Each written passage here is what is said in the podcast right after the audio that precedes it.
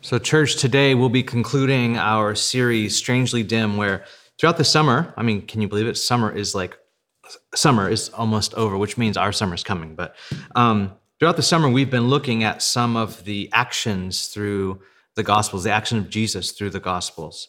If you have your Bible, please turn to Matthew chapter 15, verse 21. And if you would, stand with me for the reading of God's word. When I'm done, I'll say, This is the word of the Lord. And then you, wherever you are at, living room, bedroom, wherever, you say out loud, Thanks be to God. And then I'll ask you to be seated. So please stand with me for the reading of the scriptures. Matthew 15, 21. Leaving that place, Jesus withdrew to the region of Tyre and Sidon a Canaanite woman from that vicinity came to him, crying out, Lord, son of David, have mercy on me. My daughter is demon possessed and suffering terribly. Jesus did not answer a word.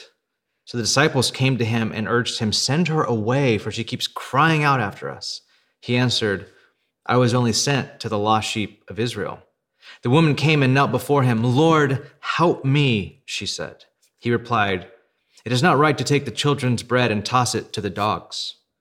Yes, it is, Lord, she said. Even the dogs eat crumbs that fall from their master's table. Then Jesus said to her, Woman, you have great faith. Your request is granted. And her daughter was healed at that moment. The word of the Lord. You may be seated. Let's pray.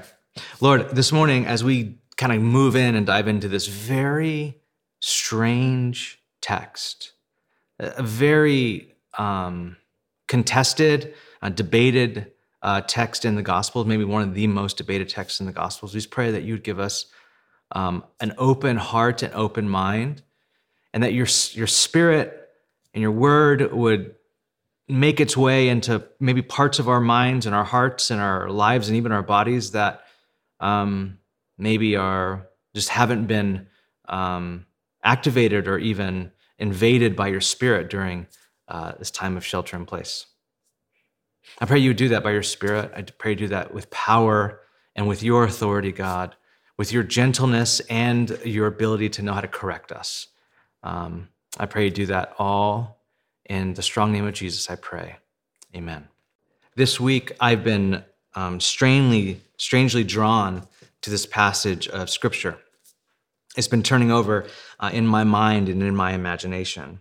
And this is a, a short story about a, a desperate mom of a suffering daughter, a daughter who's demon possessed, as we read in the story. See, desperate moms and dads will do anything and go anywhere to care for their kids. I mean, I can't imagine how many sleepless nights this mom in the story has had trying to calm and soothe her daughter. Maybe that's why I've been drawn to this passage. Uh, Juniper, our daughter, is not demon possessed, thank God, um, but is going through that that teething and I forgot how to sleep during the night phase of babyhood, and it's and we're almost ready to try anything. Right? Um, we're exhausted, but but when this desperate mommy actually gets to Jesus, she is met with only silence. Jesus doesn't answer her. The text doesn't even say he looked at her. So this mom gets to Jesus, begs Jesus to heal, in desperation, heal my daughter, and Jesus is completely silent. Now, if you're a student of the Gospels at all, you'll know right away that this is very uncharacteristic of Jesus. So maybe that's why I've been drawn to this passage. When God feels uncharacteristically silent in my life, when Jesus doesn't seem to be looking when your life feels like it's unraveling, I mean, that sounds exactly where like where I've been at lately, and I know many of you have been there as well. But then there's the, the centerpiece of this story, of this encounter. Jesus says to this woman what honestly sounds like an ethnocentric slur, or um, well, as we would say on Twitter, a racial slur. He says to this woman, It is not right to take the children's bread and toss it to the dogs. I mean, that's what he says to a non Jewish Canaanite woman. And with that, you have the most unchristian and un-Jesus thing Jesus ever said in the Gospels. And maybe that's why I've been drawn to this passage. when I find in the world or in my life God acting in ways that are unfamiliar to me, that don't line up with what I thought his character was like, what I thought his voice sounded like, what do I do? What do you do? Do we walk away? Do we give up? Do we point a finger and call Jesus prejudiced or unloving or not really real? You're not really real. You're not the loving Savior I thought you were. And what about his disciples here? I mean, they're like, they're kind of the most unwelcoming part of this whole story. They're the ones telling Jesus to send her away. What do we do when the disciples of Jesus, the church, isn't hospitable to us, isn't loving, isn't what we thought church should be? Do we walk away from that? See, the reason why this is all there is because ultimately this is a story about faith. Maybe that's why I've been drawn to it. Because at the end of the day, that's what this story is really about about what faith looks like in a real world of pain and suffering, a world filled with unhospitable people, sick kids, desperation, and what faith looks like when God doesn't act in ways we expect him to act. And because it's a story about faith, it's a story about struggle. The struggle with the demonic, as shown um, in this daughter and her daughter's demon possession. She's struggling with the demonic here in this story. But when she encounters Jesus, she struggles with the divine, as shown in this woman's whole struggle with Jesus, the back and forthness she has with Jesus. And this is because life is a story of struggle. All life demands struggle. Life doesn't come easy. And the Christian life doesn't come easy as well. Not even for the privileged does life come easy, especially not for the marginalized. And what emerges from this epic struggle with the demonic and the divine for this woman is, in the words of Jesus himself, great faith. This woman has great faith. Let's see how she gets to having great faith. That's kind of what I want to do this morning. And maybe how Jesus might be extracting that great faith from her. Now, before we dive too deep into the specifics of this passage of Scripture, there are a few things I need to say by way of setup about Matthew's gospel. Matthew's gospel is about Jesus making disciples. That's like the meta theme of this whole gospel. That's why this book is mainly about eh, like Jesus' teachings and everything he does, there's a teaching attached to it. It's a disciple of Jesus making book. That's the purpose of it. In this gospel, Jesus is a Jewish rabbi, a Jewish teacher, and is teaching his way to his disciples. And by disciples are a proxy for us, he's teaching us his way as well. His way of life, his teachings, and the way he wants us all, his disciples, to live into the kingdom of heaven. Now, the kingdom of heaven is what Matthew talks about when he talks about the kingdom of God. Maybe that language is more familiar to you, the kingdom of God. But Matthew uses the words, the kingdom of heaven. And Matthew does this for a couple of reasons. The first reason is that Matthew is writing to a Jewish audience. And for a Jewish audience, using the word God, for them in their tradition, it was, it was violating the commandment about taking the Lord's name in vain. So they avoided the word God altogether. So Matthew uses heaven as a stand in for God. That's kind of what Matthew's doing there. But also, I think more important and maybe uh, poignant to our, our text today, for Matthew, he's showing his mainly Jewish readers who had hoped in a physical kingdom set up by a Messiah on earth, that the Messiah set up a kingdom that's in heaven. That's coming to earth, but it's in heaven. It's of heaven. It's not located in Jerusalem. It's not located in United States. It's not located in any place on earth. It's located primarily in heaven. And then ultimately, it's located in the believers of Jesus. Thus, he uses the kingdom of heaven, which actually leads me to another important point in Matthew's writing. And that is, Matthew uses irony to subvert the ethnocentric nature of the Jewish faith. What Matthew does in his book is ironically show that the gospel is for the nations, not just for the Jews. And he does that by writing the most Jewish gospel account and at the same time the most anti Jewish gospel account. Dr. John Leonard, in his writings on the book of Matthew, says that Matthew is the most, is the most Jewish in his flavor and nature, but is the most hostile to the Jewish people, that even holds up Gentiles in very high esteem. For example, at the beginning of Matthew, we find the Jewish people from Jerusalem, namely Herod, King Herod, trying to kill the baby Jesus, and Magi from the east, Gentiles, going to worship the Jewish Messiah. And then when things get really hostile, Jesus' family flee, they flee to Egypt, where in Exodus they were killing Jewish male babies, but now it's where the Jewish Messiah flees for protection. Do you see the irony? Now, if you're Jewish and you're reading this in first century, you're like, dang, we really suck right now. That's basically how Matthew sets up his book. It's Jewish and anti Jewish at the same time.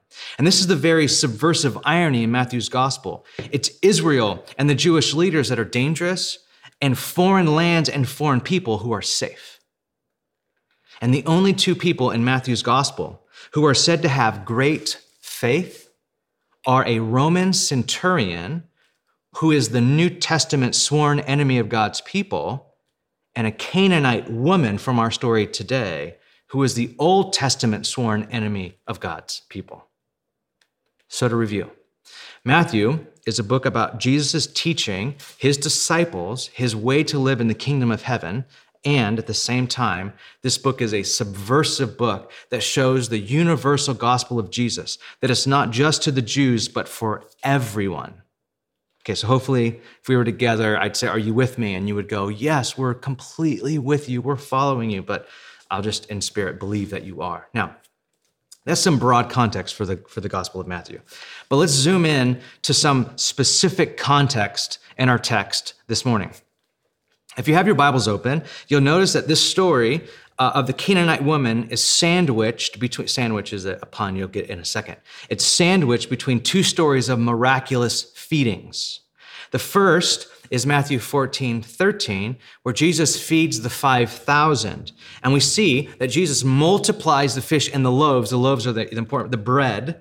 And he feeds multitudes. And at the end of him feeding multitudes, there are 12 basketfuls of leftovers. They, they, they end with more than they started with. That's the point. Then, right after our story of the Canaanite woman, in Matthew 15, 29, Jesus feeds 4,000 and everyone ate and were satisfied, which is my favorite phrase in Matthew. They ate and they were satisfied, and they picked up seven basketfuls of leftover bread. Here's the point there is enough bread to go around. In Jesus, there's enough to go around. I need you to keep that in mind as you read this story. Okay. In between sandwich, hopefully you get that.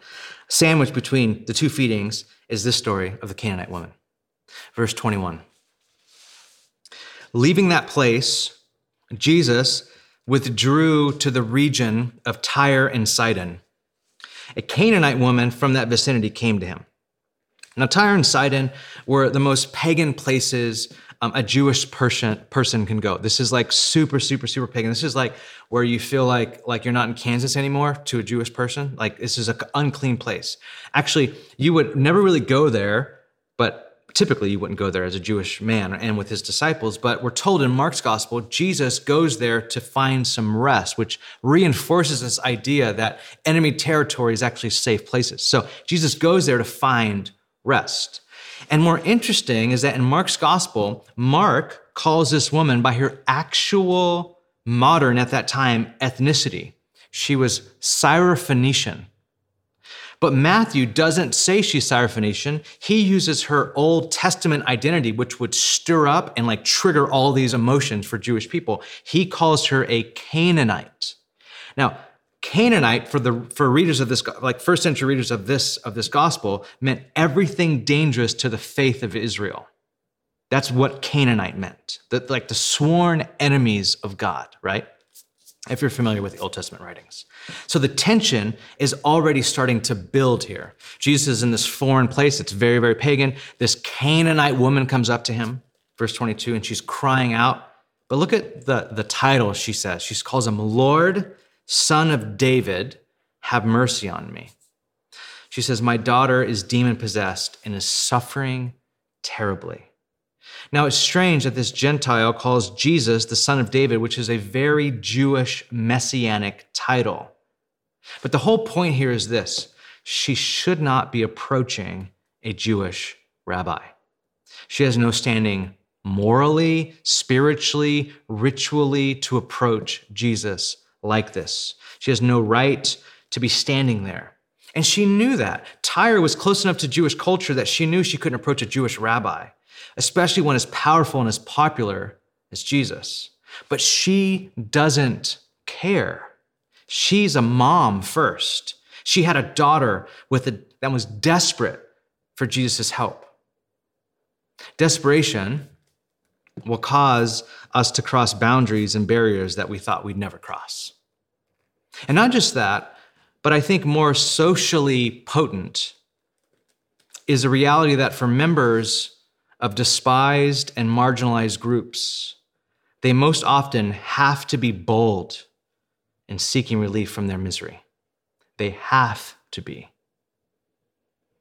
They can't settle for the too often answer they get from people, which is no, or go away, or not now. They have to be bold in asking for relief. My mom, who fought breast cancer a couple years ago, just found out that her cancer is back. And for my mom, um, who's an immigrant, um, where English is a second language, and who's in the Medi-Cal system in California, the default answer in her medical care all too often is flat out rejection. Like every single time she goes for care with something that has to do with her cancer, the first answer is typically no. And she doesn't understand that. She doesn't understand like why the no or what questions to ask to be honest. And if it wasn't, and she's even said this, if it wasn't for my sisters who do not take no for an answer, who know how to get very loud and keep petitioning rejection letters for MRIs and scans, my mom would probably be left there just to die. See, something very similar is going on here in this text. This woman, who doesn't have any real footing to stand on in that first century context to approach Jesus, does so anyway and does it loudly. You will hear my petition. You will hear my plea. I will come before you and I, you will listen. You will hear. Okay, this is where this next part of the story is where um, it gets a little hard to keep reading, if I was completely honest. It says in verse 23 that Jesus did not answer a word. He doesn't answer a word. So his disciples came to him and urged him, Send her away. She keeps crying out after us. She's bothering us. Tell her to go. Some translators say they were telling Jesus to hurry up and heal her so she can go. Like, just get, get her out of here. He answered, I was only sent to the lost sheep of Israel, which is super cryptic and just it's kind of, I mean, it's true. We know this is true from Romans. We know this is true, but it's also really insensitive here. The woman came and knelt before Jesus. Lord, help me, she said. And he replied, It is not right to take the children's bread and toss it to the dogs. And she says, Yes, it is. It is right. Even the dogs eat the crumbs that fall from their master's table. Okay, what's going on here? I want to look at this portion from two perspectives. The first is from Jesus' perspective and what he might be doing here, possibly. And the second is from the woman's perspective and the great faith shown by her. So, first, Jesus. Can we just say, like right away, that this does not sound anything like Jesus? Can we just get that out of the way? We have to say that. This doesn't sound like Jesus at all. He is typically moved by people in need who are desperate and who are despised. He runs to them. He goes and finds them. His insides turn for them, meaning compassion. That word compassion means that your insides turn. He gets, he's compassionate for people. And not just that, he already healed a Gentile servant when he requested Jesus to do so in Matthew chapter 8. So there's precedent for Jesus healing Gentile people. And we know from early in John's gospel that he goes out of his way to speak with a Samaritan woman who was at that time ethnically and racially separated from the Jewish people to bring restoration to her. So there's a precedent for him healing a woman that is racially divided and different from him. He moves towards these people. Why is Jesus acting like this? First, he acts in silence. Then, kind of speaking to the air or to himself or no one in particular, kind of aloofly, he just says, I was only sent to the lost sheep of Israel. That does not sound like something Jesus would say, just like to himself, not even like, he says, just replies, I was only sent to the lost sheep of Israel. Then that metaphor or parable where she is the dog in the story, and I can't remove the sting of that. That's just there in the story. I don't really know what to do with that. To be honest, I can't completely tell you what Jesus was thinking or what Jesus, what his intentions were here. I can't, I can't tell you that. And therefore, I couldn't tell you exactly what Jesus was doing when he was interacting with this desperate woman. In the same way, I can't tell you exactly what Jesus is doing in your life or what he's thinking when he's silent towards you or when he gives you an answer that seems offensive to you. I can't tell you exactly what Jesus is doing. However, I have pastored many people through struggle in their lives. I can't say for certain I know what God is up to when I'm pastoring them through their struggle. But what I'll try to do right now, like I do in many counseling appointments and social distance walks now, is to give to you some possibilities of what Jesus might be up to here.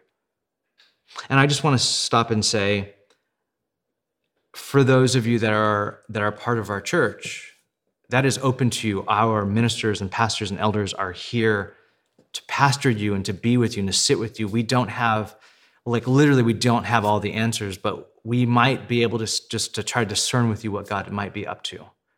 And that's available to you. Please just reach out to us. We, we we're here for that. I i know we we live in a time where you can't come forward and see us um, on a sunday or pop into the office but um but we are here nonetheless. So I, what i want to do is i want to just like what what might jesus be up to here? I don't know for sure i can't tell you exactly. Um, every single commentator uh, con- like no one agrees on what this means. But I want to maybe show you what Jesus might be up to. First, in this story, Jesus might be trying to teach his disciples by making space for them to be compassionate. Actually, the story might be about Jesus making space for his disciples to step in and be compassionate themselves. What if the silence of Jesus towards this woman and the aloof statement about being called the lost sheep of Israel was really about leaving space for his disciples to step in and show compassion. Remember that during the feeding of 5,000, that the disciples wanted. Remember when, when disciples came to Jesus, they're like, Jesus, there's so many people here, send them home. And Jesus says, I'm not sending them home. You feed them.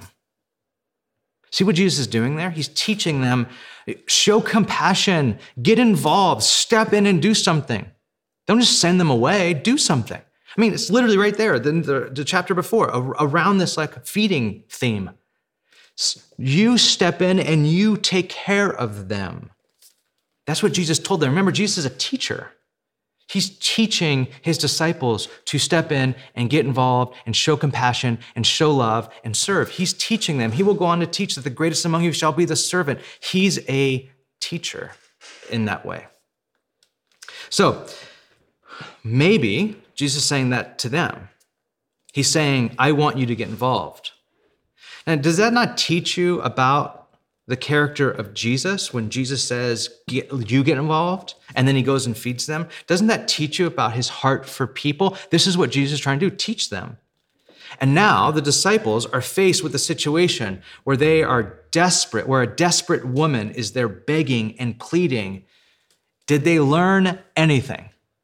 Did they learn anything from the feeding of 5,000? Did they learn anything about Jesus' teachings about being compassionate? The question is will the disciples step in and help? And obviously, the answer is no. They tell Jesus to tell her to go away. And then Jesus uses this very cryptic and quite offensive metaphor about how it's not right to take children's bread and give it to the dogs.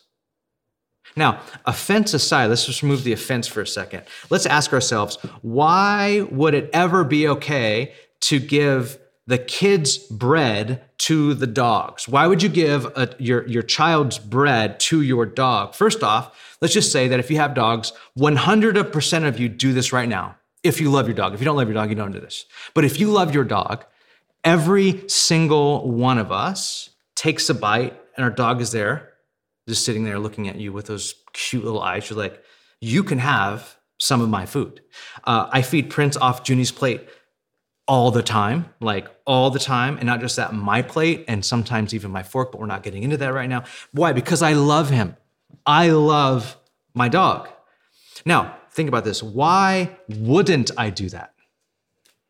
Well, you might say, because I thought you were a germaphobe and I thought you were sane. And no, the reason why I wouldn't do that was if, uh, imagine the first century context here for a second. Uh, it's agrarian society, society not of abundance, but scarcity. The reason I wouldn't and you wouldn't feed your kids bread to the dog is because you don't know if there will be enough bread. That's, that's the only reason why. You don't feed your dog the kids' food because there's not enough bread to go around. And you don't know if there's going to be more bread to go around. It's, it's, it's a whole lesson in scarcity. It's the reason why Jesus said that. It's scarcity. I'm not giving the dog, the kids' food to the dog, so it might not be enough. You can't give bread to your dog because you don't know if the bread will last.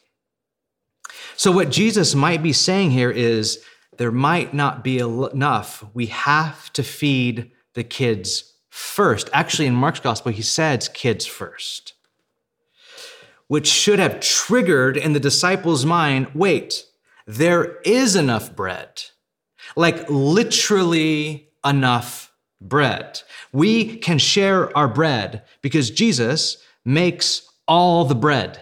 He has so much bread. He just made bread. He's about to make some more bread he had we can jesus we're the kids we can feed her because we have enough bread which if that was the case this would actually shed incredible light on the teaching jesus gives later in matthew 25 of the sheep and the goats who are the sheep that follow jesus and get into heaven? The ones who didn't stand by when the stranger who is in their midst is hungry or in need. But the, the, the, sheep, the true followers of Jesus, get involved. They clothe the naked, they feed the hungry, they give the thirsty something to drink, they spend time with the prisoners in prison. Jesus here could be making space for his disciples, whom he has taught these lessons to, to step into them right now. But, like often happens, they do not step into this teaching. What happens when you see the plight of someone who can't seem to get ahead in life, who is beat up by constant struggle? What if the lesson that Jesus is trying to invite you into and me into is to get involved? Do something. There's enough bread here to go around. Share your bread, child.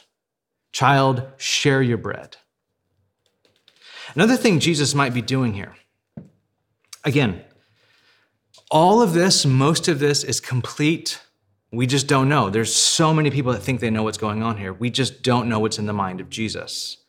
But the whole thing that happens in the end, when you take the entire story as one, it seems to shed some backlight on some of this. Another thing Jesus might be doing here, and this turns our attention to the woman now. Quite simply, it could be that Jesus is drawing faith out of her. He sees it, he recognizes it, he is moved by her faith, but doesn't let on because he wants to draw it out. Not just faith from her, a faith that would cause her to break social barriers to get to him. That's faith. He wants to extract from her great faith, a faith that would struggle not just with the demonic, but greater still, a faith that would struggle with the divine to get her blessing. I'm reminded here of what Jesus said about prayer in Matthew 7 on the Sermon on the Mount, in the Sermon on the Mount. He said, Ask, seek, knock. The Greek reads like this keep asking, keep seeking, keep knocking. When it's framed like this, prayer sounds like struggle. And maybe that's more accurate to what prayer is really like. What if that command to ask, seek, and knock is Jesus trying to draw out faith in us? And what if faith isn't great until it's gone through the struggle of persistence? What if we too often, in very comfortable therapeutic culture, want faith to be easy? We want to ask and then receive like that. Not keep asking, keep seeking, keep knocking. What if what Jesus is really trying to do here is, is extract out of us through his sovereign plan, through his divine will, a great faith in us? And maybe, if so, maybe that's what Jesus is doing here. He's drawing out of this woman great faith through struggle. And that's exactly what she does with him. She struggles with him. She knows she has no standing for a Jewish rabbi. She knows she's a Canaanite or Syrophoenician. She's a Gentile. She knows all of these things, but what she knows is this that Jesus is compassionate. She's heard of Jesus' character and knows exactly who this rabbi is, the son of David. She knows he's Messiah. And because of that, she knows his character. So she'll keep asking, keep seeking. She'll even enter this very weird parable world of Jesus where for some of us, we would call it right there, like you called me a dog, I'm out. She enters into this world of his, this parabolic world that he's created and says, yes, but even, even dogs get crumbs from their master's table. And in this story, we see that um, dogs become children. We see the gospel, we see the fairy tale of the gospel that people were that were outside are brought inside, people who are marginalized are brought to the center.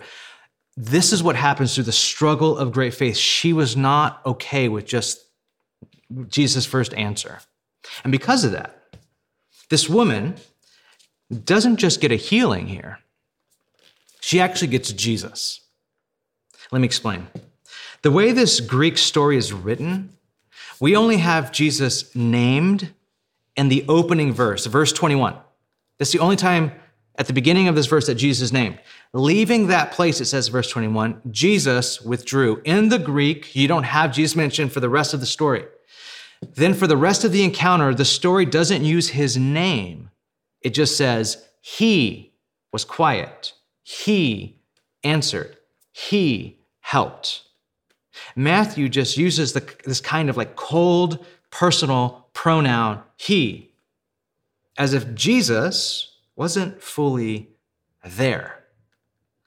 But when this woman answers Jesus and says to him, Yes, it is right for you to feed me too, even dogs get crumbs.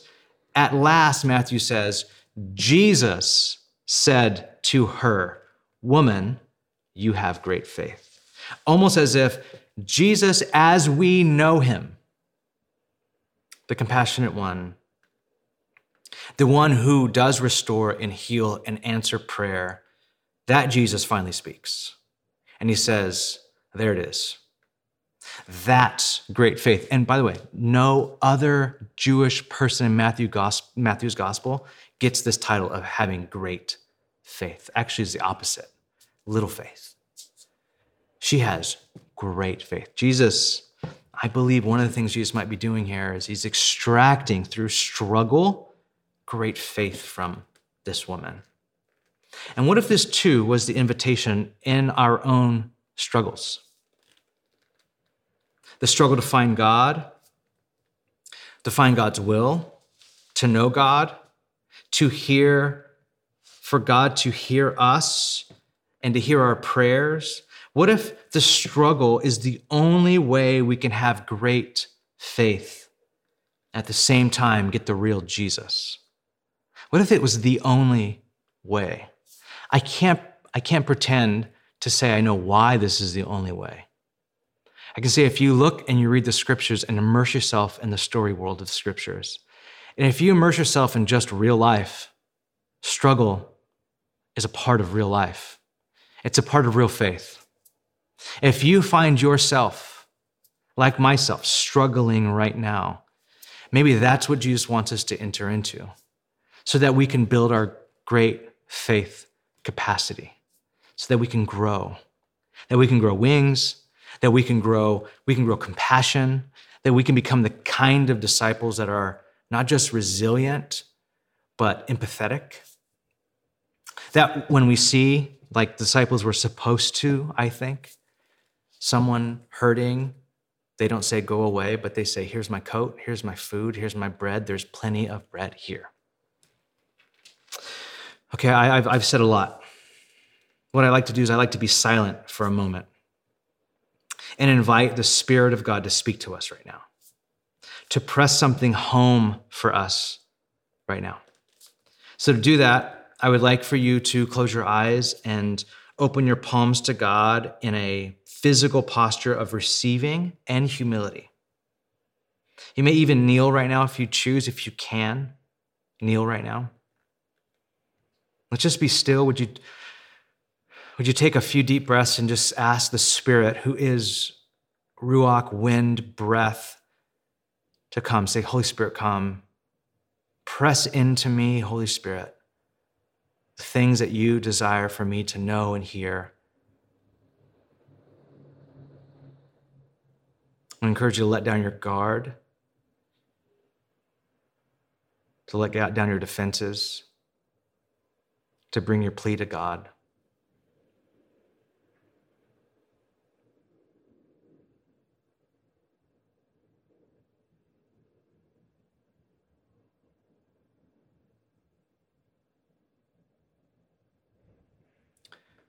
Lord, would you move? Would you move in ways that draw out of us great faith? if we can emerge on the other side of this uh, hellish year with great faith and look back and say, You say to us, you have great faith. You have great faith. But Lord, I know there's some struggle that needs to happen, there's some wrestling to be done. There's some questions that for some of us have yet to be answered by you. There's some ways that we've been offended by you, God. But if we press in, we'll find that that was actually maybe invitations to greater faith.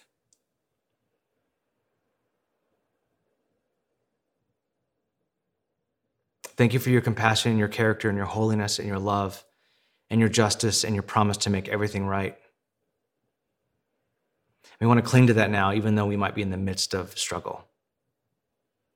In Jesus' name, amen.